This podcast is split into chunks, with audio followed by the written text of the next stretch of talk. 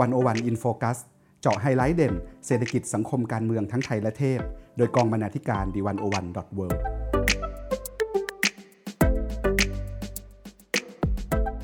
สวัสดีครับ ท่านผู้ฟังคุณจัสตินวูดแห่ง World Economic Forum เคยให้สัมภาษณ์ The One O One dot World ไว้นะครับ ว่าเราอยู่ในโลกที่เรียกร้องการคิดใหม่ทั้งหมดนะครับทำไมถึงเป็นอย่างนั้น โลกเปลี่ยนเปลี่ยนเร็ว เปลี่ยนแรง โจทย์ในการพัฒนาเศรษฐกิจเปลี่ยนใหม่หมดเลยครับ ประเทศไทยต้องปรับตัวตามโลกใหม่อย่างไร วันนี้คือโจทย์ที่วันโอวันอินโฟกัสจะมาชวนท่านผู้ฟังคุยในวันนี้นะครับ วันนี้ผมอยู่กับคุณสมคิดพุทธศรีและคุณพันธวัฒน์เศรษฐวิไลสวัสดีคุณสมคิดและคุณพันธวัฒน์ครับครับ สวัสดีครับครับผมเริ่มจากคุณสมคิดก่อนคุณสมคิดไปคุยกับคุณจัสตินบูดมาตอนนั้นนะครับ แล้วก็ไปดูมาด้วยว่าโลกเปลี่ยนยังไง อะไรเป็นโจทย์ในการ พัฒนาเศรษฐกิจแบบใหม่ แล้วโมเดลการพัฒนาเศรษฐกิจที่ผ่านมาของไทยเนี่ยทำไมมันล้าหลังไปแล้ว มันใช้การไม่ได้แล้ว แล้วโมเดลใหม่หน้าตามันต้องเป็นยังไงครับ ครับ ก็ต้องบอกกันว่าที่ผ่านมาเนี่ยประเทศไทยเราเนี่ยพัฒนาเศรษฐกิจและสังคมนี้ ประสบความสำเร็จเป็นที่น่าพอใจในระดับหนึ่งนะครับ จนเราเนี่ยถูกมองว่าเป็นหนึ่งในประเทศที่พัฒนาเศรษฐกิจได้อย่าง มหัศจรรย์เลยทีเดียว อยากชวนไปดูตัวเลขนิดนึงครับ คือตั้งแต่ช่วงประมาณปี 2503 ถึง 2539 หรือตั้งแต่ที่เรามีแผนพัฒนาเศรษฐกิจและสังคมแห่งชาติฉบับแรก จนกระทั่งก่อนวิกฤตการเศรษฐกิจปี 2540 นะครับ อัตราการเจริญอัตราการเจริญเติบโตทางเศรษฐกิจเฉลี่ยของประเทศไทยอยู่ที่ 7.5%ต่อปี ซึ่งสูงมากนะครับ ในขณะเดียวกัน สัดส่วนของคนจนของเราก็ลดลงอย่างมากด้วยเช่นกัน เอาเฉพาะช่วง 30 ปีหลังนะครับ ก็คือตั้งแต่ประมาณปี 2529 ถึง 2559 เนี่ย คนจนก็ลดลงจาก 67%เหลือแค่ 7 ประมาณ 7.2%เท่านั้นเอง คือในภาพรวมเนี่ย ประเทศไทยประสบความสำเร็จอย่างมากนะครับ ได้รับการยกย่องแล้วก็เราเปลี่ยนจากประเทศยากจนมาเป็นประเทศรายได้ปานกลาง แล้วก็ได้รับเลื่อนให้ แล้วก็ได้รับเลื่อนจากประเทศรายได้ปานกลางเป็นประเทศรายได้ปานกลางระดับสูงตั้งแต่ปี 2554 แต่ปัญหาก็คือว่า เรื่องราวความสำเร็จข้างต้นเนี่ยกำลังจะเป็นอดีต หรือบางคนก็บอกว่าเป็นอดีตไปแล้วด้วยซ้ำนะครับ เพราะว่าโมเดลพัฒนาโมเดลการพัฒนาเศรษฐกิจแบบเดิมเนี่ยกำลังถูกวิพากษ์วิจารณ์อย่างหนักนะครับ ถามว่าโมเดลการพัฒนาเศรษฐกิจแบบเดิมของเราคืออะไร ก็คือการ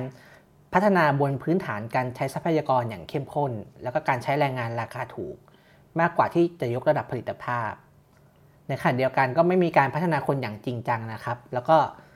ไม่ได้เป็นการพัฒนาที่คำนึงถึงการรักษาทรัพยากรและสิ่งแวดล้อม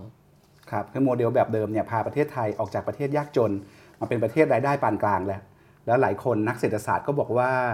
เราติดอยู่ในกับดักรายได้ปานกลางนั้นถ้าประเทศไทยจะพัฒนาไปต่อเนี่ย วิธีแบบเดิมๆ ที่ใช้ค่าแรงถูก ผลานทรัพยากร มันพาเราออกจากกับดักรายได้ปานกลางไม่ได้ ถ้าจะพาออกจากกับดักรายได้ปานกลาง เราต้องการ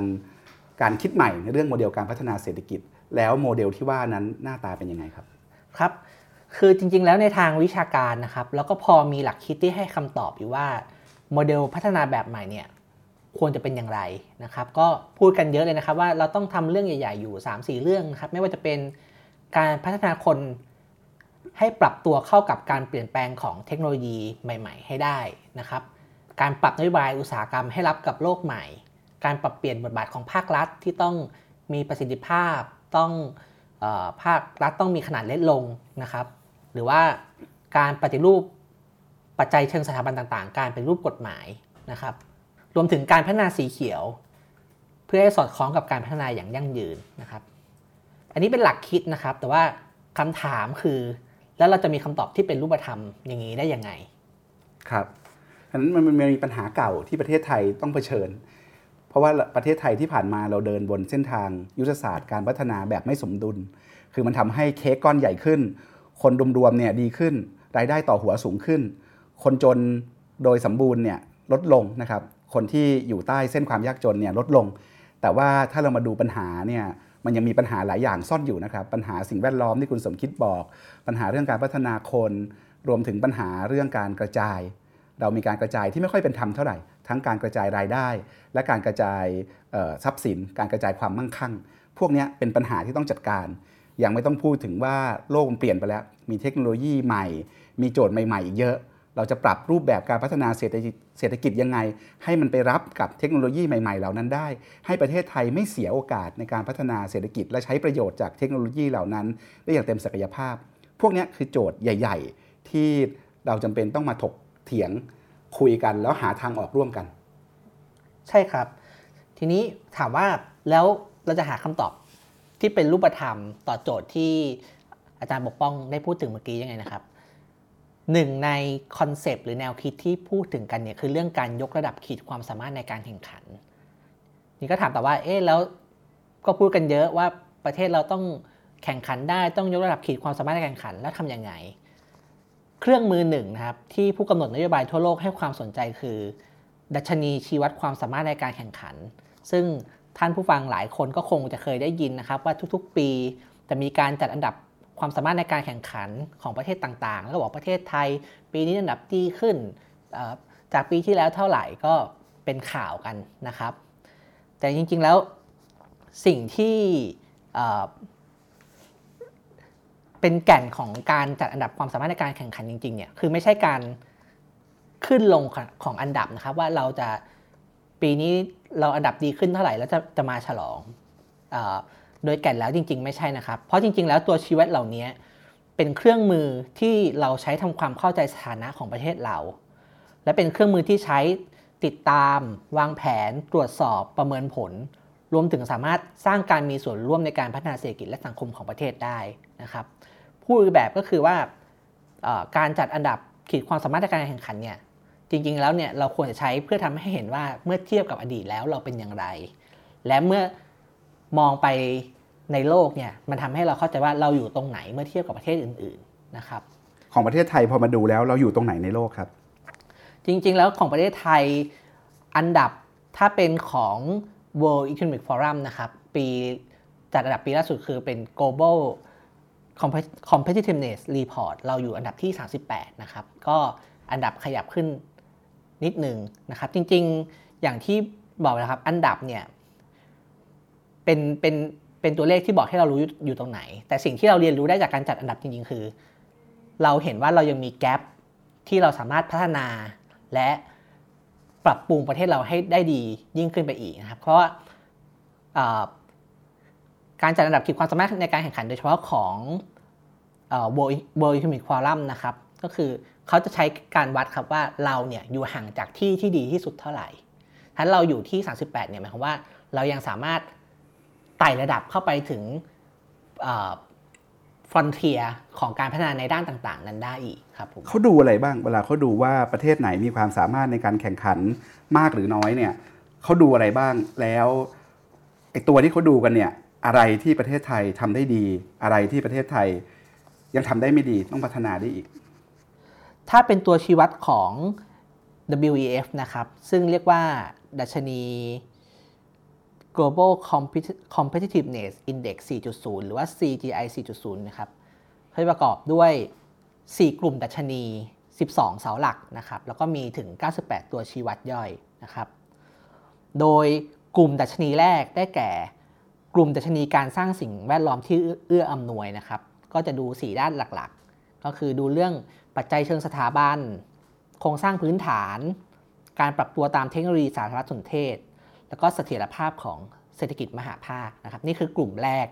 ที่เป็นการสร้างสิ่งแวดล้อมที่เอื้ออำนวย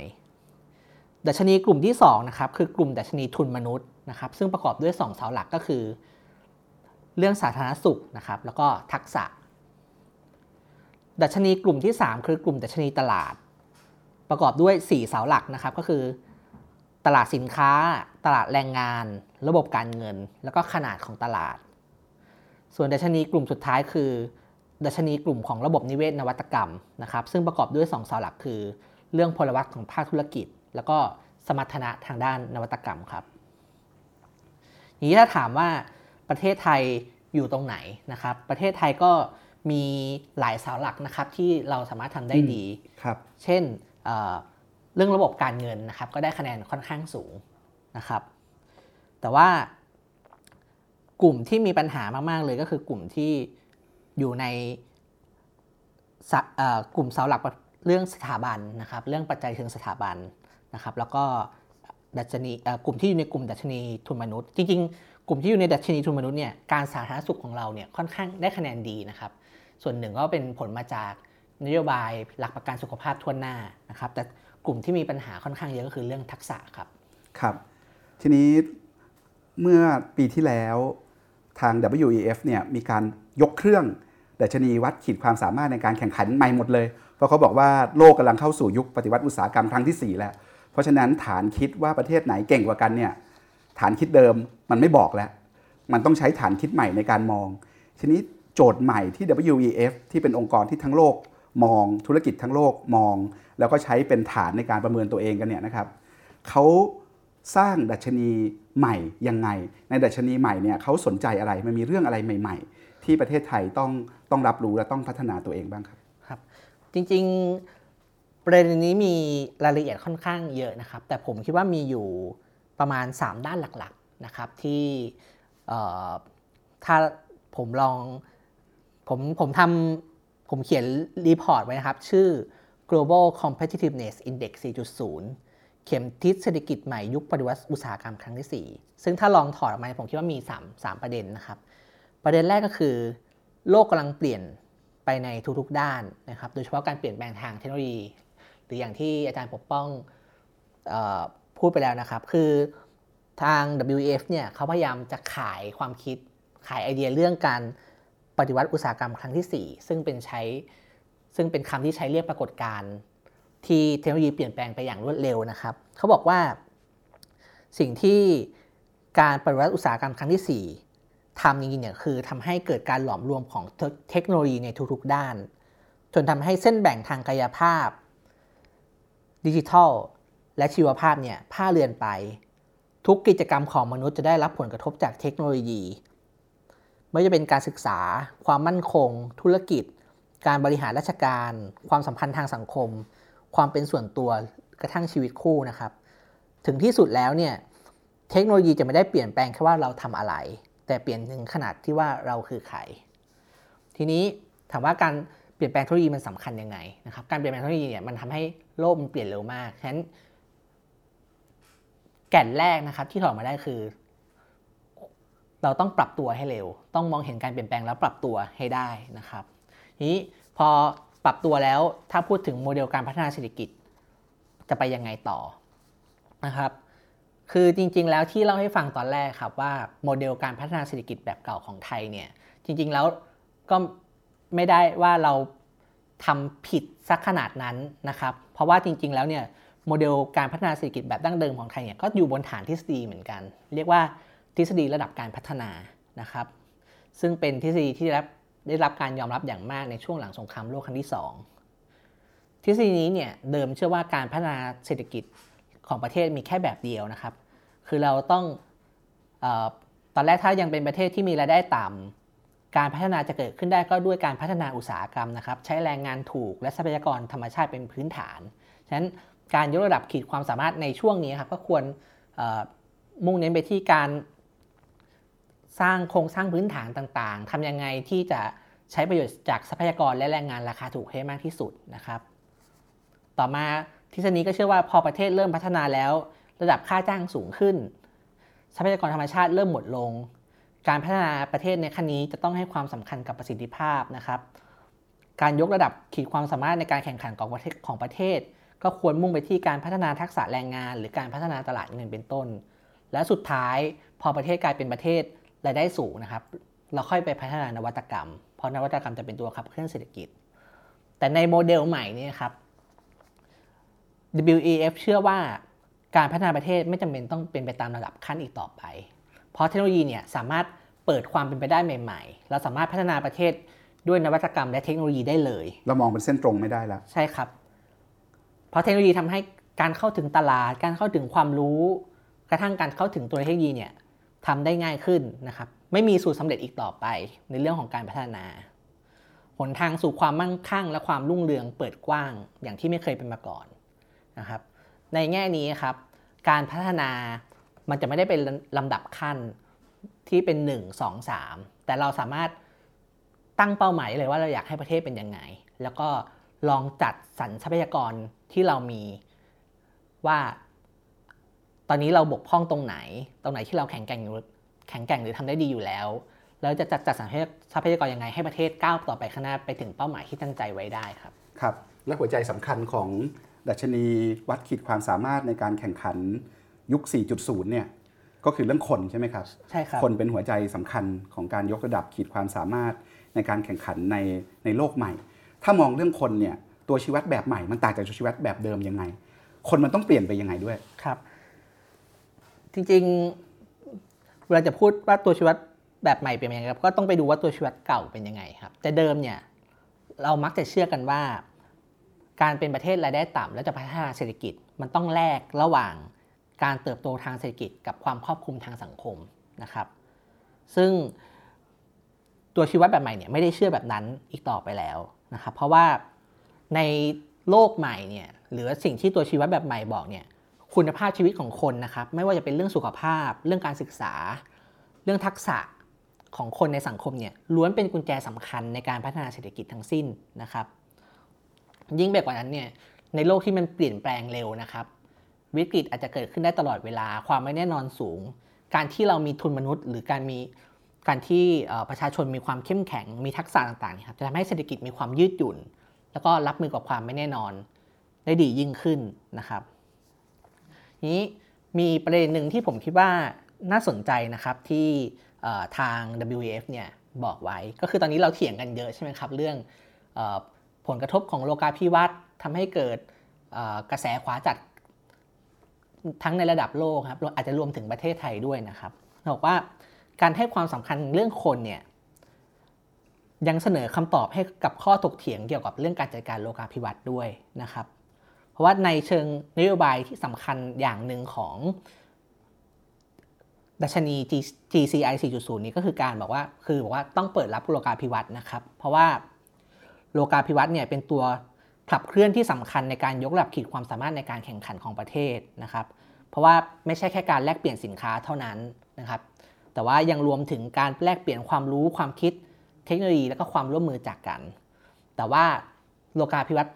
เพียงอย่างเดียวเนี่ยไม่สามารถนำพาความผาสุกมาให้กับทุกคนได้นะครับฉะนั้นการจัดการโลกาภิวัตน์เนี่ยต้องคำนึงถึงคนด้วยนะครับถ้าประเทศไหนอยากได้ผลประโยชน์จากโลกาภิวัตน์อย่างเต็มเม็ดเต็มหน่วย ประเทศนั้นจะต้องมีการลงทุนด้านทุนมนุษย์ที่เข้มแข็งนะครับทั้งในแง่ของการเตรียมความพร้อมให้คนเปิดรับโอกาสใหม่ แล้วก็ในแง่ของการดูแลผู้คนที่อาจจะ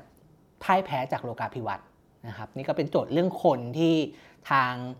WEF เนี่ยครับพยายามเน้นให้เห็นว่าคนเนี่ยจะเป็นหัวใจสำคัญในการกำหนดนโยบายในโลกยุคใหม่ครับท่านผู้ฟังครับ ในช่วงที่ผ่านมาทางวันอวันก็เกาะติด เรื่องการยกระดับขีดความสามารถในการแข่งขันของประเทศไทยนะครับในโลกใหม่ ว่าประเทศไทยต้องปรับตัวอย่างไร ถึงจะยืนสู้อยู่ในโลกแห่งการเปลี่ยนแปลงทางเศรษฐกิจได้นะครับ ทางวันอวัน โดยการสนับสนุนของสำนักงานสภาพัฒนาการเศรษฐกิจและสังคมแห่งชาติ หรือสภาพัฒน์เนี่ยทำโปรเจกต์ร่วมกันโปรเจกต์หนึ่งครับ ชื่อ Futurizing Thailand สร้างอนาคตไทยให้ทันโลก มีกิจกรรมหลายอย่างนะครับ มีทั้งบทความมีทั้งบทสัมภาษณ์ มีคลิปวิดีโอที่เป็นความรู้พื้นฐานเกี่ยวกับเรื่อง การยกระดับขีดความสามารถในการแข่งขันของประเทศ แล้วเรายังจัดสัมมนากันเป็นสัมมนาใหญ่ 3 ครั้งนะครับ ครั้งหนึ่งพูดถึงเรื่องโลกเปลี่ยนยังไง แล้วประเทศไทยต้องเปลี่ยนยังไงนะครับพูดเรื่องนโยบาย พูดเรื่องเศรษฐกิจมหาภาคนะครับครั้งที่ 2 เราพูดเรื่องการพัฒนาคน เราจะสร้างคนอย่างไร ให้อยู่ในยุค 4.0 ได้ แล้วครั้งที่ 3 เราพูดเรื่องการพัฒนาเมืองนะครับเมืองต้องเปลี่ยนยังไง ให้อยู่ในโลกใหม่ได้นะครับเมื่อกี้เราคุยกับคุณสมคิดคุณสมคิดบอกว่า ในแง่ของการพัฒนาเศรษฐกิจยุคใหม่เนี่ยเราทิ้งคนออกไปจากสมการไม่ได้ คนการพัฒนาคุณภาพของคน ต้องอยู่ในสมการหลักนะครับ เศรษฐกิจไม่ใช่แค่เรื่องเงินเรื่องทอง เรื่องเศรษฐศาสตร์อย่างเดียว แต่เศรษฐกิจ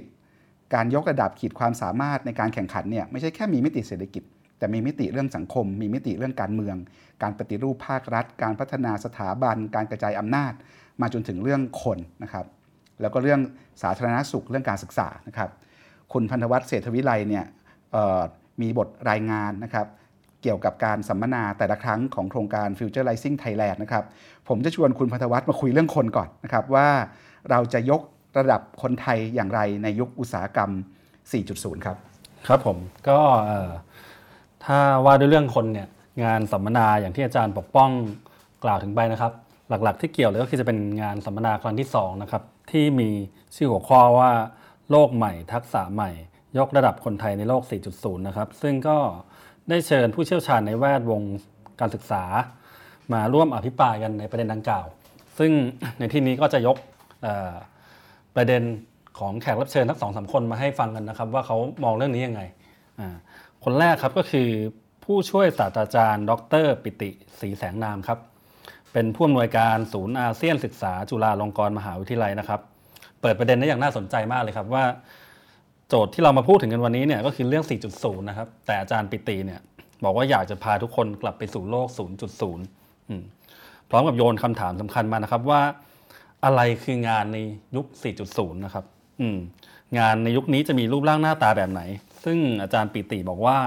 การจะตอบคำถามนี้ได้เนี่ยก็อาจจะต้องย้อนกลับไปทำความเข้าใจการพัฒนาในยุคก่อนหน้านี้ตั้งแต่ 1.0 2.0 3.0 นะครับว่ามัน ลักษณะงานแบบใดที่เป็นหัวใจของแต่ละยุคทีนี้อะเดี๋ยวผมเล่าให้ฟังแบบคร่าว ๆ แล้วกันว่าแต่ละยุคเป็นยังไง ถ้าเริ่มตั้งแต่ต้นเลยนะครับ ยุคก่อนการปฏิวัติอุตสาหกรรมเนี่ยมันก็เราก็จะเน้นการผลิตแบบหัตถกรรมนะครับ หมายถึงว่าการที่แรงงานหนึ่งคนเนี่ยทำหน้าที่ตั้งแต่เริ่มต้นกระบวนการเลยหาวัตถุดิบ แล้วก็นำมาแปรรูปเป็นผลิตภัณฑ์ ไปจนถึงสิ้นสุดกระบวนการก็คือการขายผู้บริโภค ต่อมาเมื่อมีการปฏิวัติอุตสาหกรรมในช่วงปลายศตวรรษที่ 17เนี่ย หรือที่เราก็เรียกกันว่าอินดัสตรี1.0 ก็คือเป็นยุคแรกนะครับ การผลิตแบบอุตสาหกรรมก็เกิดขึ้นในยุคนี้ครับ จากเดิมที่คนหนึ่งคนต้องทำทุกขั้นตอนเลยเนี่ยกลายเป็นว่าเขาก็แบ่งหน้าที่กันทำตามความถนัด โฟกัสเฉพาะงานที่อยู่ตรงหน้า เพื่อสร้างผลผลิตให้ได้มากขึ้นและเร็วขึ้นนะครับ ต่อมายุค 2.0 ก็คือยุคที่เทคโนโลยีและเครื่องจักรได้รับการพัฒนาขึ้นมาครับ โดยจุดสำคัญเนี่ยก็คือมีระบบสายพานเกิดขึ้นนะครับ แรงงานในสายการผลิตเนี่ยทำอะไรก็คือรับผิดชอบงานที่อยู่ตรงหน้า หยิบมาจากด้านซ้ายส่งต่อไปด้านขวา ซึ่งแน่นอนว่าสามารถทำให้เพิ่มผลผลิตได้มากขึ้นนะครับ แล้วก็ต้นทุนถูกลง แต่ขณะเดียวกัน ทักษะมนุษย์เนี่ยก็เหมือนจะถูกลดทอนลงด้วยนะครับ ทีนี้อะเข้าสู่ยุค 3.0 ครับ ยุคนี้มีคอมพิวเตอร์เกิดขึ้นมาแล้วครับ ในภาคอุตสาหกรรมเนี่ยมนุษย์ก็เปลี่ยนบทบาทเป็นเพียงผู้ควบคุมเครื่องจักรนะครับ โดยใช้หุ่นยนต์เพื่อควบคุมคอมพิวเตอร์ให้สร้างผลผลิตเป็นหลักนะครับ ไล่มาถึงยุค 4.0 ที่เราอยู่กันตอนนี้นะครับ ก็คือยุคแห่ง IoT หรือว่า Internet of Things ซึ่งอย่างที่ทุกคนทราบกันดีนอกจากจะนอกจากเทคโนโลยีจะเข้ามาแทนที่แรงงานแล้วเนี่ยหลาย ๆ อย่างเนี่ยเทคโนโลยียังทำหน้าที่ได้ดีกว่ามนุษย์ในหลาย ๆ ด้านด้วยนะครับ โดยเฉพาะการพัฒนาของ AI หรือปัญญาประดิษฐ์ ที่ต้องเรียกว่าทุกวันนี้เนี่ยพัฒนาแสงหน้าขีดความสามารถของมนุษย์ไปหลายขั้นแล้วด้วยกันคำถามคือว่า แล้วทางรอดของแรงงานมนุษย์อย่างเราๆในยุค 4.0 นี่คืออะไรครับ อาจารย์ปิติก็บอกว่า ทางรอดของแรงงานในยุคนี้นะครับ ก็อย่างที่แกเกินไว้เลย ก็คือการย้อนกลับไปพัฒนาทักษะในยุค 0.0 หรือก่อนหน้าการปฏิวัติอุตสาหกรรมครับ เป็นทักษะที่เรียกว่า craftsmanship หรือการทำงานฝีมือที่อาศัยความประณีตละเมียดละไมซึ่งเครื่องจักรเนี่ยยังไม่สามารถทำแทนได้นะครับ โดยอาจารย์ปิติก็เสริมว่าทุกวันนี้เนี่ยถ้าเราสังเกตดูผลิตภัณฑ์ที่เป็นที่ได้รับความนิยมและมีมูลค่าสูงในยุคนี้นะครับ ก็คือพวกงานคราฟทั้งหลาย เบียร์คราฟเสื้อผ้าต่างๆ นานากระทั่งกาแฟ คนก็โหยหาผลิตภัณฑ์ที่มีความคราฟใช้เวลามากขึ้นครับผมทีนี้อาจารย์ปิติก็เสริมช่วงท้ายว่าแค่ craft อย่างเดียวเนี่ยยังไม่พอ เขาอยากเน้นไปว่า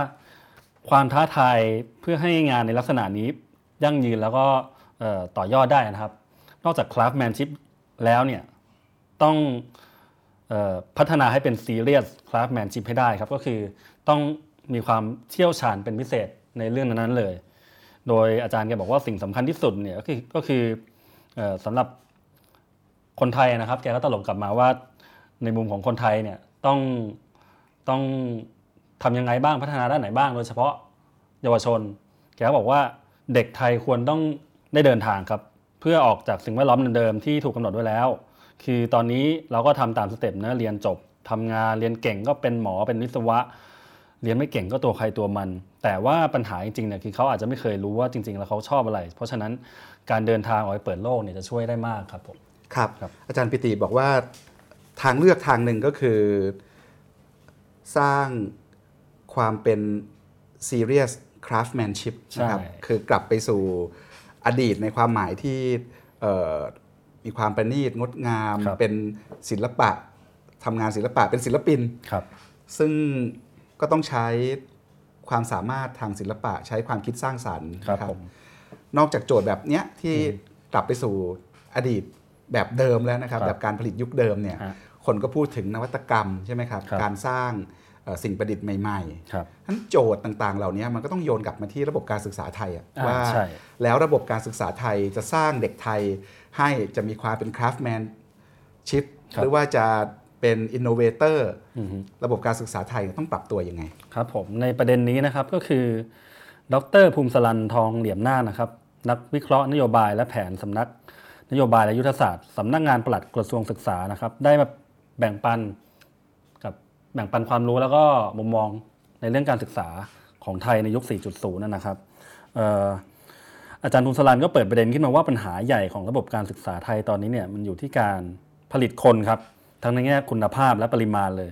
พูดง่ายๆคือนอกจากจะไม่สามารถผลิตบุคลากรให้เพียงพอต่อภาคอุตสาหกรรมได้แล้วเนี่ย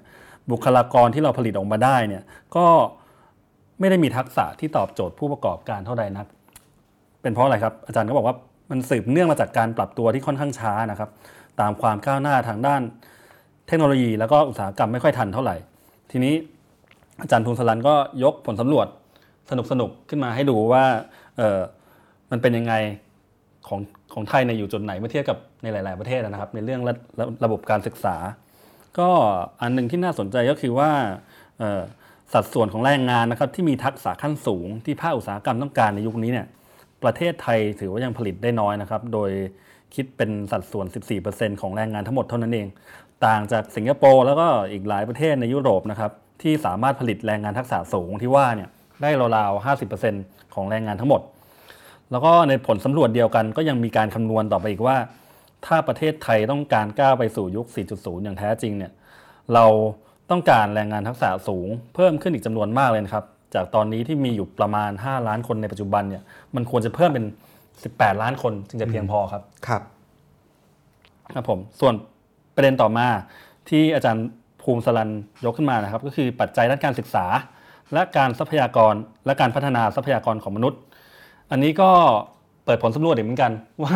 ว่าไทยเราก็ยังอยู่ในกลุ่มที่ตามหลังอยู่นะครับ คือถ้าไปดูเรื่องของความสามารถในการแข่งขันของประเทศไทย ในเรื่องทักษะไทยเนี่ยอยู่อันดับ 6 66 จาก 140 ประเทศนะครับ โดยมีคะแนนในความสามารถในการคิดวิเคราะห์ในห้องเรียน แค่เพียง 34.2 คะแนนเองนะครับ ซึ่งอยู่อันดับ 97 จาก 140 ประเทศพูดง่ายๆก็คือค่อนข้างอยู่ท้ายตารางเลยครับครับ แล้วอาจารย์ภูมิสรันบอกไหมครับว่า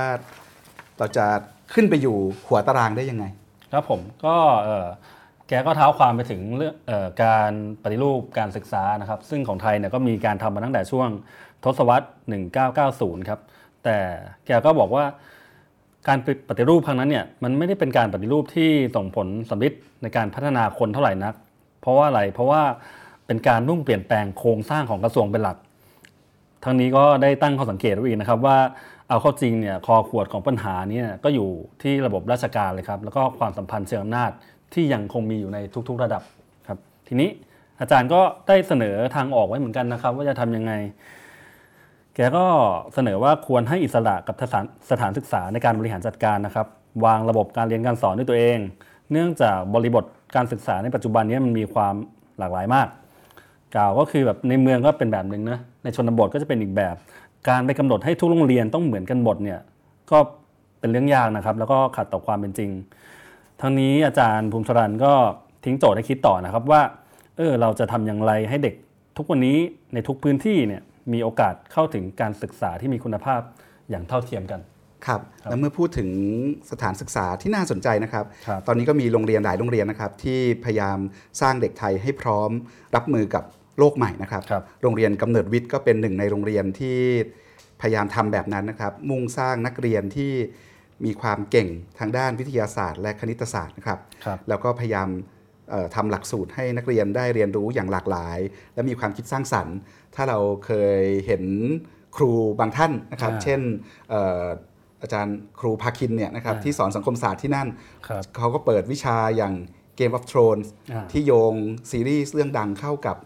เอ่อมิติทางการเมืองระหว่างประเทศ เรื่องการแย่งชิงอำนาจทางการเมืองเรื่องสังคมศาสตร์ต่างๆเนี่ยนะครับแล้วก็ในโรงเรียนเนี้ยก็เป็นโรงเรียนที่ได้รับการสนับสนุนจากเอ่อปตท แล้วก็พยายามเอ่อทำให้เข้มข้นทางด้าน STEM นะครับก็คือการเรียนด้านด้านเอ่อ วิทยาศาสตร์เทคโนโลยีด้านคณิตศาสตร์ต่างๆ พวกเนี้ยนะครับครับในงานเสวนาวันนั้นเนี่ยเราเชิญผู้อำนวยการโรงเรียนกำเนิดวิทย์นะครับ ดร ราเชน โกสัลวิทย์นะครับครับมาร่วมพูดคุยด้วย อาจารย์ราเชนตีโจทย์ เรื่องการศึกษาในฐานะผู้อำนวยการโรงเรียนในฐานะครูยังไงครับ ครับผมก็เอ่ออย่างแรกเลยก็อย่างที่อาจารย์ปกป้องเกรินไปเกริ่นไปนิดนึงแล้วนะครับ ก็คือว่าในส่วนของกำเนิดวิทย์เนี่ยเขาเห็นว่า ตอนนี้ความสำคัญของยุคนี้ก็คือว่าต้องหันมาเร่งผลิตกำลังคนด้านวิทยาศาสตร์และเทคโนโลยีนะครับ ซึ่งอาจารย์ราเชนเนี่ยมองว่าเป็นศาสตร์ที่กำลังทวีความสำคัญมากขึ้นเรื่อยๆ ในโลกยุคใหม่ ทีนี้ในส่วนของกำเนิดวิทย์เอ่น้นอะไรก็คืออย่างที่อาจารย์บอกไปเลยครับว่ามุ่งจัดการเรียนการสอนแบบสเต็มก็คือแบ่งเป็น 3 ระดับนะครับ ระดับแรกเนี่ยก็คือระดับที่เพียงพอต่อการดำรงชีวิตกล่าวคือว่า อ่านำไปใช้ให้เป็น แล้วก็รู้ให้เท่าทัน ระดับที่ 2 ก็คือระดับที่เพียงพอต่อการประกอบอาชีพ ส่วนระดับที่3เนี่ยก็คือระดับที่เด็กเนี่ยสามารถสร้างองค์ความรู้ใหม่ๆ สร้างนวัตกรรมใหม่ๆให้กับประเทศได้ ส่วนทักษะกำเนิดวิทย์เน้นทักษะอะไรบ้าง อาจารย์ราเชนก็บอกว่า เน้นภาษาอังกฤษครับ เน้นทักษะการใช้ชีวิต แล้วก็สุดท้ายก็คือทักษะการวิจัย โดยมีเป้าหมายใหญ่ก็คือการผลิตบุคลากรที่เป็นเชนเอเจนต์ในส่วน ต่างๆของสังคมคครัรับบแล้วเขาทำยังไงครับโรงเรียนนี้จัดการเรียนการสอนยังไงถึงจะสร้างเด็กเหล่านั้นได้ ครับผมก็เอาจริงๆคือจากที่แกเล่าให้ฟังเนี่ยก็เป็นเป็นสิ่งที่เราก็คุ้นเคยอยู่แล้วนั่นก็คือการใช้การเรียนแบบ active learning อืมแล้วก็คือเออไม่ได้เน้นเอ่อวิชาการอย่างจริงจังมากมายอะไรนักอะครับ ครับครับผมจากเรื่องระบบการศึกษานะครับ เราก็ต้องพัฒนาศักยภาพแรงงานด้วย ถึงจะอยู่ในยุค 4.0 ได้นะครับ การศึกษาก็นอกจาก พัฒนาคนให้เป็นคนที่สมบูรณ์ ให้เขาเติมเต็มศักยภาพในตัวเองได้แล้วเนี่ยเขาก็ต้องสามารถรับมือกับงานใหม่ ๆ ในโลกใหม่ได้ด้วยนะครับครับเอ่อเราคุยกับเอ่ออาจารย์พีระเจริญพร จากคณะเศรษฐศาสตร์ธรรมศาสตร์ เราคุยกับอาจารย์พิริยะผลพิรุณนะครับจากสถาบันบัณฑิต พัฒนาบริหารศาสตร์ หรือนิด้านะครับครับเรา คุยกับอาจารย์ทั้งสองท่านที่ทำเรื่องการศึกษาทำเรื่องนโยบายอุตสาหกรรมแล้วเนี่ยเขาตีโจทย์ยังไงว่าแรงงานไทยต้องปรับตัวยังไง ให้อยู่ในโลก 4.0 ได้ครับในส่วนของอาจารย์พีระนะครับก็ได้มาแลกเปลี่ยนมุมมองในส่วนของผลกระทบต่อภาคอุตสาหกรรมนะครับหลักๆอาจารย์แกก็ตั้งข้อสังเกตว่าในส่วนของไทยเนี่ยขณะที่ทั่วโลกใช้คำว่า Industry 4.0 นะครับ ซึ่งสะท้อนให้เห็นถึงการปฏิวัติอุตสาหกรรมอย่างชัดเจน แต่ประเทศไทยเนี่ยกับย้ำ อยู่แต่กับคำว่า Thailand 4.0 นะครับ ซึ่งแกก็ไม่แน่ใจว่ามันหมายถึงอะไร แล้วก็มาตรการแนวทางในการปฏิบัติเนี่ยเป็นยังไงกันแน่คำถามคือในเชิงปฏิบัติ ถ้าเราอยากเปลี่ยนเป็น Thailand 4.0 จริง ๆ เราต้องทำอะไรบ้างครับ แกก็ให้คำตอบว่าหลักๆเนี่ยอยู่ที่การลงทุนให้สอดคล้องกับบริบทของเทคโนโลยีที่เปลี่ยนไปนะครับ แกบอกว่าประเด็นคือการส่งเสริมการลงทุนในยุคใหม่เนี่ยจะมีผลต่อการจ้างงานที่เปลี่ยนไปอย่างแน่นอนหนึ่งก็คือ มีการอัปเกรดสายการผลิตที่ดีขึ้น ด้วยเทคโนโลยีที่สูงขึ้นนะครับสองก็คือเมื่อโรงงานใช้เทคโนโลยีที่สูงขึ้นแล้วเนี่ยแรงงานก็จำเป็นต้องมีทักษะที่สูงขึ้นด้วย โดยกลุ่มแรงงานที่ไม่มีทักษะเนี่ยก็แน่นอนว่าจะถูกกีดกันออกไป หรือลดความสำคัญลงนะครับ ข้อต่อมาก็คือค่าแรงครับจะมีความสัมพันธ์น้อยลงต่ออุตสาหกรรม ยกตัวอย่างเช่น ตอนปรับค่าแรงเป็น 300 บาทเนี่ยกลุ่มธุรกิจ ที่เป็น SME เนี่ยก็จะเดือดร้อนนะครับ แต่ถ้าเป็นรายใหญ่ก็อาจไม่เดือดร้อนไม่เดือดร้อนเท่าไหร่นัก เมื่อเป็นเช่นนี้อาจารย์ก็มองว่าการพัฒนาในกลุ่มนี้ จึงมีแนวโน้มที่จะเกิดความเหลื่อมล้ำสูงได้เหมือนกันครับ ทีนี้อีกประเด็นหนึ่งที่เป็นคำถามตามมาก็คือว่า เอ๊ะถ้าเราถ้าเทคโนโลยีทำให้เกิดความไม่เท่าเทียมแล้วเนี่ย แล้วเราจะรับประโยชน์จากการเปลี่ยนแปลงนี้ได้ยังไงนะครับครับอืมอาจารย์ก็บอกว่าเอ่อเราต้องมีความพร้อมด้านเทคโนโลยีครับ แล้วก็ต้องเชื่อมโยงให้เป็น ต้องคัสตอมไมซ์ได้อ่าโดยเอ่อคำว่านวัตกรรมเนี่ยคือแกก็ตีความว่ามันไม่ได้มีแต่เรื่องเทคโนโลยีอย่างเดียวนะ แต่ยังรวมถึงเรื่องการตลาดการบริหารจัดการด้วย ดังเห็นได้ว่าในปัจจุบันเนี่ยเอ่อเรื่องมูลค่าเพิ่มเนี่ยมาจากการให้ความสำคัญกับ service มากขึ้นครับผมครับทีนี้แกก็ช่วงท้ายแกก็ให้เขาเสนอไว้เหมือนกันว่าเอ่อการให้รัฐเป็นผู้นำอย่างเดียว เหมือนในอดีตเนี่ยน่าจะใช้ต่อไปอีกไม่ได้แล้วนะครับ ยิ่งเพราะมันจะยิ่งทำให้ปรับตัวไม่ทัน แล้วคนที่ปรับตัวทันคือใคร อาจารย์พีระก็บอกว่าคนที่ปรับตัวทันและคล่องตัวกว่าก็คือภาคเอกชนนั่นเองครับ ดังนั้นการดำเนินนโยบายในอนาคตเนี่ยจึงควรตั้งจากฐานที่ว่ารัฐและเอกชนสามารถทำงานร่วมกันเพื่อให้แก้ปัญหาต่างๆ ได้ครับ ครับ รองศาสตราจารย์ดรพีระเจริญพรนะครับก็เป็นผมอาจารย์เศรษฐศาสตร์ที่ทำวิจัยด้านนโยบายอุตสาหกรรมมาอย่างต่อเนื่องยาวนานนะครับครับอาจารย์อีกท่านหนึ่งศาสตราจารย์ ดรพิริยะผลพิรุณผู้อำนวยการศูนย์ ศึกษาพัฒนาการเศรษฐกิจ สถาบันบัณฑิตพัฒนาบริหารศาสตร์หรือนิด้านะครับอาจารย์พิริยะเนี่ยก็ทำเรื่องเออการศึกษามาต่อเนื่องยาวนานเหมือนกันนะครับ อาจารย์บอกว่าถ้าตลาดแรงงานเปลี่ยนแบบนั้นแล้ว ระบบการศึกษาไทยเนี่ยควรจะต้องเปลี่ยนยังไง อะไรเป็นทักษะที่จำเป็นในยุค 4.0 ครับผม อาจารย์เปิดมาก็พูดถึงผลกระทบของแรงงานในยุค 4.0 กันนะครับ ว่าเอาเข้าจริงเนี่ยการเข้ามาของหุ่นยนต์และ AI เนี่ยกระทบหมดเลยครับ ทั้งแรงงานที่ต้องใช้ทักษะ แล้วก็แรงงานที่ไม่ใช้ทักษะ กล่าวคือว่างานที่ต้องใช้ทักษะเฉพาะทาง เช่นนักกฎหมายหรือแพทย์เนี่ยปัจจุบันก็มีเทคโนโลยีบางอย่างที่สามารถเริ่มทำแทนได้นะครับครับส่วน งานที่ไม่ต้องใช้ทักษะเฉพาะทางเนี่ยไม่ต้องพูดถึงเลย โดยเฉพาะในระบบอุตสาหกรรมเนี่ยแน่นอนว่ายังไงก็ถูกกระทบและแทนที่อย่างแน่นอน แต่ขณะเดียวกันการเข้ามาของเทคโนโลยีเนี่ยอาจารย์บอกว่ามันก็มีผลทางบวกด้วยเหมือนกัน คือมีอาชีพทางเลือกใหม่ๆ เกิดขึ้นอีกมากมายทีนี้คำถามสำคัญที่ตามมาครับคือ ระบบการศึกษาของไทยเนี่ยต้องปรับตัวอย่างไรให้สอดคล้องกับตลาดแรงงานที่เปลี่ยนไป โดยดรพิริยานะครับก็ชี้ว่าปัญหาสำคัญของระบบ การศึกษาไทยที่ผ่านมาเนี่ยคือเรื่องของฟิก mindset ครับที่มันถูกปลูกฝังขึ้นมาอย่างยาวนานเลย โดยเฉพาะการเรียนการสอนและการวัดผลแบบเน้นการท่องจำมากกว่าเน้นทักษะอื่นๆที่จำเป็นนะครับอาจารย์บอกว่าแม้กระทั่งทักษะด้านภาษาอังกฤษ หรือทักษะด้านคณิตศาสตร์นะครับ ที่ควรจะเป็นทักษะพื้นพื้นฐานด้วยซ้ำก็ยังเป็นทักษะที่ตลาดแรงงานยังขาดแคลนอยู่เลย อันนี้ก็น่าแปลกนะครับ ฉะนั้น จึงยังไม่ต้องพูดถึงทักษะใหม่ๆ อย่างการโคดดิ้งหรือ active active learning ด้วยซ้ำครับ ครับ และนั่นก็เป็นการเก็บตกประเด็นนะครับ จากงานเสวนานะครับ ประเทศไทยต้องปรับตัวอย่างไร คนไทยต้องปรับตัวอย่างไรนะครับ ในโลกใหม่ยุค 4.0 นะครับครับ ในโครงการ Futurizing Thailand เนี่ยคุณสมคิดพุทธศรีก็ยังได้สนทนากับผู้นำของสภาพัฒน์นะครับเอ่อศาสตราจารย์พิเศษ ดร ทศพรสิริสัมพันธ์ เลขาธิการสภาพัฒน์ และดรปัทมาเทียนวิสิตสกุล รองเลขาธิการสภาพัฒน์เราเห็นการเปลี่ยนแปลงของโลกแบบนี้ เราเห็นประเด็นเรื่องการศึกษาที่เมื่อสักครู่คุณพันธวัฒน์เล่าให้ฟังเนี่ยสภาพัฒน์มองเศรษฐกิจไทยมองคนไทยแล้วคิดว่าประเทศไทยต้องปรับตัวยังไง วิสัยทัศน์ของภาครัฐในเรื่องนี้เขามองเรื่องพวกนี้ยังไงบ้างครับครับ ผมคิดว่าจากการคุยกับทั้งสองท่านนะครับ ผมคิดว่าก็มีประเด็นใหญ่ๆอยู่ 2 ประเด็นนะครับ ประเด็นแรกก็คือ เรื่องการมองเห็นความเปลี่ยนแปลงของโลกนะครับ ซึ่งทางสภาพัฒน์เนี่ยซึ่งเป็นองค์กรคลังสมองของภาครัฐนะครับ ก็มองเห็นอยู่ว่าโลกกำลังเปลี่ยนแปลงไปอย่างรวดเร็วนะครับ ดรทศพรก็พูดถึงการเปลี่ยนแปลงอย่าง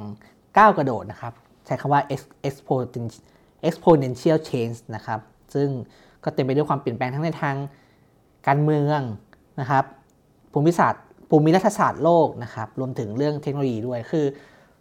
สภาพัฒน์เนี่ยก็มองโจทย์การเปลี่ยนแปลงคล้ายๆกับที่ทาง World Economic Forum มองนะครับ แต่ว่า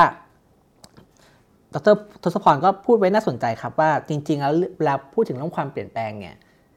ไม่ค่อยยากเท่าไหร่ เพราะเราเซิร์ชเราหาข้อมูลได้ก็เห็นแล้วว่าโลกเปลี่ยนแปลงยังไง แต่ที่ยากกว่าก็คือว่า เราจะรู้ไหมว่า ประเทศไทยเนี่ยหรือว่าเราเนี่ยอยู่ตรงไหนของการเปลี่ยนแปลงครั้งนี้นะครับ ซึ่งสภาพัฒน์เองก็ตีโจทย์ประเทศไทยนะครับ บอกว่าประเทศไทยเนี่ยก็เป็นประเทศที่มีจุดแข็งอยู่นะครับ โดยเฉพาะในเรื่องของอภูมิศาสตร์นะครับ เรื่องที่ตั้งของประเทศที่สามารถกลายเเป็นจุดเชื่อมโยงสร้าง connectivity ในภูมิภาคได้นะครับ แต่ว่า ก็เห็นเช่นกันนะครับว่าลำพังภูมิศาสตร์อย่างเดียวเนี่ยไม่พอในโลกยุคใหม่นะครับ ประเทศไทยต้องการการเปลี่ยนแปลงขนาดใหญ่นะครับ ต้องการพลพลวัตในภาคธุรกิจในในภาคเศรษฐกิจที่มากขึ้นนะครับก็แมสเซจหนึ่งนะครับที่ดรทศพร แล้วก็รวมถึงดรปัทมาเนี่ยพูดทิ้งไว้ผมคิดว่าน่าสนใจครับ คือทั้งทั้งสองท่านเนี่ยเป็นบุคลากร เป็นผู้บริหารระดับสูงของภาครัฐนะครับ แต่ก็ออกตัวเต็มที่เลยว่า ภาครัฐเองเนี่ยก็เป็นหนึ่งในภาคที่ถูก disrupt อย่างแรงจากการเปลี่ยนแปลงของโลก คือทั้งคู่ในฐานะที่เป็นคนในเองก็มองเห็นนะครับว่าระบบราชการ อย่างที่คุณพนวัตพูดนะครับ ระบบอุปถัมภ์การมีลำดับขั้นที่สูงภายในองค์กรเนี่ย เหล่านี้เนี่ยล้วนเป็นอุปสรรคในการทำงานในโลกใหม่นะครับฉะนั้นการเปลี่ยนแปลงปรับปรุงปฏิรูปด้านต่างๆเนี่ยเป็นเรื่องที่จำเป็นต้องทำแต่อย่างแรกๆที่ทั้งสองท่านเห็นว่าต้องทำก่อนเลยคือปฏิรูปภาครัฐครับทำยังไงให้ภาครัฐมีประสิทธิภาพมากขึ้น ปราดเปรียวมากขึ้นนะครับ แล้วก็ไม่ทำงานเทอะทะเหมือนเหมือนที่ผ่านมาครับผมท่านผู้ฟังครับ เรื่องขีดความสามารถในการแข่งขันของประเทศเนี่ย เป็นเรื่องใหญ่นะครับ แล้วเวลาเราพูดถึงดัชนีชี้วัดขีดความสามารถในการแข่งขันของประเทศ มันไม่ใช่เป็นเกมที่มาแข่งกันว่าใครชนะใครแพ้เป็นเกมตัวเลขอย่างเดียว ไม่ใช่แบบนั้นนะครับ แต่ว่าดัชนีที่ว่าเนี่ยถ้าเราไปดูไปเอ็กซเรย์ดูจริง ๆ จะเห็นว่ามันมีความหลากหลายอยู่เหมือนกัน มันพูดถึงประเด็นสำคัญสำคัญว่าถ้าคุณจะสร้างสังคมเศรษฐกิจที่ดี ที่เห็นหัวทุกคน เห็นหัวสิ่งแวดล้อม เห็นหัวประชาชนเนี่ยเราต้องพัฒนาเศรษฐกิจ ตรงไหน แล้วไม่ใช่แค่เรื่องเศรษฐกิจอย่างเดียว แต่ว่ามันมีมิติทางการเมือง มีมิติทางสังคม มีมิติทางกฎหมายด้วย เพราะฉะนั้นถ้าเราเข้าใจมันใหม่ นี่มันไม่ใช่แค่เรื่องของนักเศรษฐศาสตร์ มาดูตัวเลขกันสนุกสนุกทุกปีนะครับแล้วก็มาแข่งกันว่าประเทศไทยเป็นยังไง หรือหรือว่าเรามาดีใจกับความสำเร็จ หรือว่าเสียใจกับความล้มเหลว แต่มันเป็นเครื่องมือที่ทำให้เราได้สำรวจตรวจสอบตัวเอง ว่าในแต่ละปีเนี่ยเราดีขึ้นกว่าอดีตยังไง แล้วเทียบเคียงหันไปข้างๆ แล้วเพื่อนฝูงเราไปอยู่ตรงไหนเราอยู่ตรงไหนนะครับ ทั้งหมดทั้งปวงไม่ใช่อะไรครับ ก็เพื่อย้อนกลับมาส่องกระจกดูตัวเองนะครับว่าเส้นทางการพัฒนาเศรษฐกิจ ในอดีตที่ผ่านมาเนี่ยมันมีอะไรที่เราทำให้ดีขึ้นได้บ้าง แล้วเราก็จะได้ปรับนโยบายไปตามนั้นได้นะครับ เพราะฉะนั้นเราก็อยากชวนทุกท่านเนี่ยติดตาม เรื่องการยกระดับขีดความสามารถในการแข่งขันของประเทศ เพราะถ้าประเทศไทยไปต่อไม่ได้นี่เราก็ออกจากกับดักรายได้ปานกลางไม่ได้นะครับ เราก็ออกจากกับดักความเหลื่อมล้ำไม่ได้ เราก็ออกจากกับดักคอร์รัปชันไม่ได้ เราก็ออกจากกับดักการพัฒนาสีเทาที่ไม่ใส่ใจสิ่งแวดล้อมไม่ได้ เพราะโจทย์ใหญ่ ๆ ของการสร้างเศรษฐกิจแห่งวันพรุ่งนี้เนี่ยเราต้องการการพัฒนาเศรษฐกิจที่แน่นอนมีพลวัตเศรษฐกิจโตไปข้างหน้าเรื่อยๆ แล้วเศรษฐกิจที่โตเนี่ยก้อนเค้กที่ใหญ่ขึ้น มีการกระจายก้อนเค้กไปอย่างทั่วถึงมากขึ้น แล้วแต่ละคนได้กินเค้กคำเท่า ๆกัน ไม่ใช่เค้กที่ใหญ่ขึ้นเนี่ยไปตกอยู่ในมือคนไม่กี่คน คนท็อป1%ของเศรษฐกิจ ถ้าอย่างนั้นก็ไม่ใช่เศรษฐกิจที่ดี แล้วเศรษฐกิจที่ดีก็ต้องเป็นเศรษฐกิจสีเขียวด้วยนะครับสนใจความยั่งยืน เป็นมิตรกับสิ่งแวดล้อม แล้วก็ต้องเป็นเศรษฐกิจที่คำนึงถึงความเป็นธรรมทางสังคม และเป็นเศรษฐกิจที่ยกระดับศักยภาพของคนแต่ละคน ให้เขาสามารถเติบโตได้ในแนวทางอย่างที่เขาอยากเป็นนะครับ และนั่นนะคือเศรษฐกิจแห่งอนาคตที่เราอยากจะเห็นนะครับนั่นก็เป็นโจทย์สำคัญ แล้วนี่ไม่ใช่โจทย์ที่ยกให้สภาพัฒน์ไป แล้วก็บอกว่าให้สภาพัฒน์ไปแก้ เพราะเรื่องเหล่านี้เป็นเรื่องใหญ่ที่ต้องการการร่วมกันตรวจสอบตัวเอง ร่วมกันวิพากษ์วิจารณ์ตัวเอง ร่วมกันแก้ไขตัวเอง ทั้ง ภาคธุรกิจไทย ทั้งคนไทยนะครับแรงงานไทย ภาครัฐไทย นักการเมืองไทยด้วยนะครับ ทั้งหมดทั้งปวงเนี่ยเป็นการที่ต้องมาร่วมกันในการพาเศรษฐกิจไทยให้ออกจากลมกับดัก ที่เราไม่อยากอยู่เนี่ยไปสู่อนาคตให้ได้นะครับ ถ้าผู้ฟังสามารถย้อนกลับไปอ่าน ย้อนกลับไปชม ผลงานสื่อในโครงการ Futurizing Thailand สร้างอนาคตไทยให้ทันโลกได้นะครับ ทางเว็บไซต์ d 1 0 1 world นะครับ เรามีบทสัมภาษณ์จัสตินวูดผู้บริหารของ World Economic Forum นะครับ เรามีการถอดความ แล้วก็มีคลิปเสวนาย้อนหลังของงานเสวนาใหญ่ทั้ง 3 ครั้งนะครับ ทั้งเรื่องยกระดับประเทศไทย ยกระดับการพัฒนาเมืองของประเทศไทย แล้วก็ยกระดับคนไทยในยุคอุตสาหกรรม 4.0 นะครับ เรามีคลิปแอนิเมชันนะครับ ที่ว่าด้วยความรู้พื้นฐานเกี่ยวกับการยกระดับขีดความสามารถในการแข่งขัน และโจทย์สำคัญของการพัฒนาเมืองแห่งอนาคต นอกจากนั้นเรายังมี